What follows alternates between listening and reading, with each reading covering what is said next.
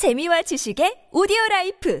팟빵 안녕하세요. 군사 돋보기입니다. 아무래도 미국과 나토를 비롯한 서방 국가들이 우크라이나에 엄청난 화력을 지원해 러시아군을 끝장내 버리려는 것 같습니다. 어마어마한 포병 자산과 화력 자산들이 지원된다는 소식이 하루가 다르게 추가되는 가운데 이제는 전 세계에서 가장 빠른 속사 능력의 우리 군의 K9 자주포가 가진 사정거리를 능가하는 자주포까지 우크라이나에 지원될 계획인데요. 아직 나토 회원국이 아니지만 나토에 가입하는 것을 추진하고 있는 스웨덴이 아주 파격적인 지원을 우크라이나에 해주려 하고 있습니다. 최근 러시아 정부 당국을 인용해 우크라이나 현지 OSINT 소식을 전하는 언론들과 아미 레코근디션이 현지 시각 4월 26일 보도한 바에 따르면 스웨덴 정부에서 자신들도 이제 막 배치한 최신형 자주포 아처 자주포를 우크라이나에 공유하는 방안을 추진 중이라고 합니다. 이를 위해 나토 및 우크라이나, 스웨덴 3국이 협의 중에 있다는데요. 스웨덴은 이제까지 AT4 대전차 로켓을 1만 발 이상 방탄 헬멧과 방탄복 세트를 5,000벌 이상, 야전 식량과 각종 구호물자 13만 5천 세트를 우크라이나에 무상으로 제공하는 등 우크라이나를 전적으로 지원하고 있습니다.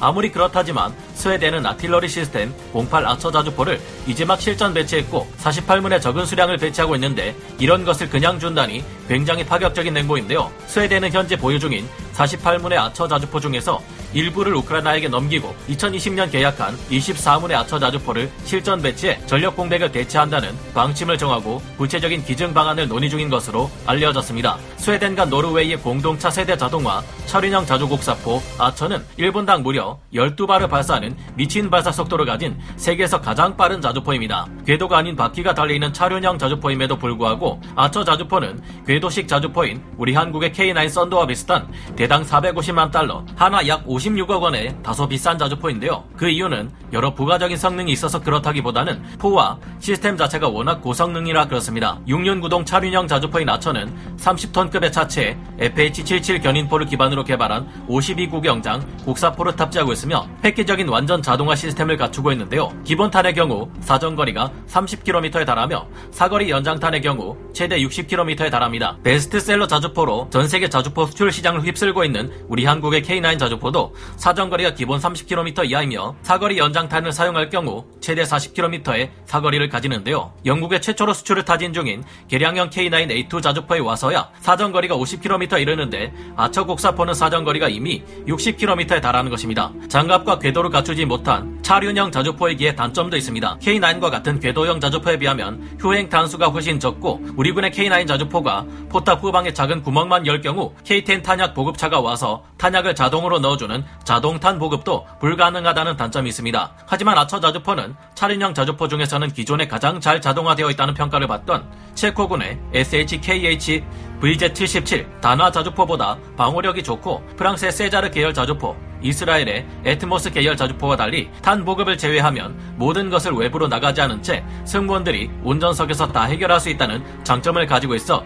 생존성이 더 높다고 볼 수 있습니다. 게다가 K9 자주포가 포신의 궤도를 달리해서 동시에 두세 발의 포탄이 한 목표를 동시에 타격하게 만드는 TOT 사격이 가능한 반면 아처 자주포는 빠른 연사속도에 힘입어 무려 6발이 동시에 한 목표를 타격하는 TOT 사격이 가능하다고 하는데요. 현존 세계 최강의 자주포로 불리는 PZH-2000조차 최대 5발의 TOT 사격이 한계인데 아처 자주포는 이 수치마저 뛰어넘는 성능을 가지고 있는 것입니다. 이런 성능을 낼 수 있는 이유는 아처 자주포가 보포스사의 GUDN 소재 Uniflex 모듈식 둔감 장약을 채택해 MRSI 기능을 더욱 강화시켰기 때문인데요. 아처 자주포는 완전히 자동화된 시스템을 갖추고 있는 덕분에 포반장과 운전수, 포수로 구성된 3명의 승무원만으로 운용이 가능합니다. 이를 이용해 긴급 급속 사격 모드로 목표물을 타격할 경우 아처 자주포는 2분간 최대 24발의 포탄을 없이 발사하는 미친 능력을 보유하고 있습니다. 이로써 우크라이나 군에는 조만간 온갖 최강의 자주포들이라는 자주포는 모두 모이게 될 것 같은데요. 스웨덴의 아처 자주포 외에도 우크라이나 에는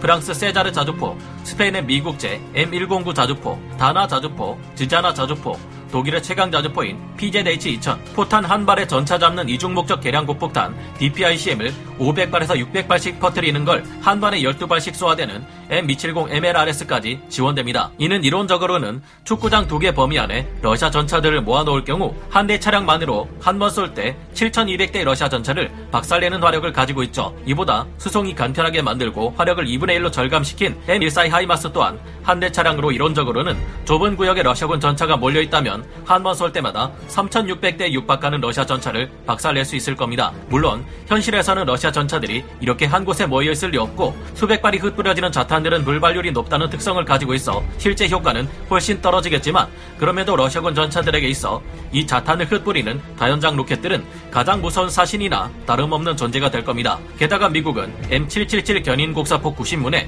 포탄 18만 4천 발을 지원했으며 캐나다 또한 같은 무기 소수에 최강의 포탄인 엑스칼리버 포탄까지 지원하겠다고 밝혔죠. 그야말로 엄청난 당대 최강의 서방제 화포들이 우크라이나에 총집결하고 있는 상황인데요. 지금도 날이 지날 때마다 새로운 중화기들이 우크라이나 지원된다는 계획이 밝혀지고 있는 가운데 서방으로부터 지원되는 엄청난 중화기들이 조만간 불을 뿜으며 국경을 넘어 함부로 우크라이나를 침공한 러시아군에게 본때를 보여줄 수 있기를 바라봅니다. 오늘 군사 돋보기 여기서 마치고요. 다음 시간에 다시 돌아오겠습니다. 감사합니다. 전문가는 아니지만 해당 분야의 정보를 조사 정리했습니다. 본의 아니게 틀린 부분이 있을 수 있다는 점 양해해 주시면 감사하겠습니다. 영상을 재밌게 보셨 있다면 구독, 좋아요, 알림 설정 부탁드리겠습니다.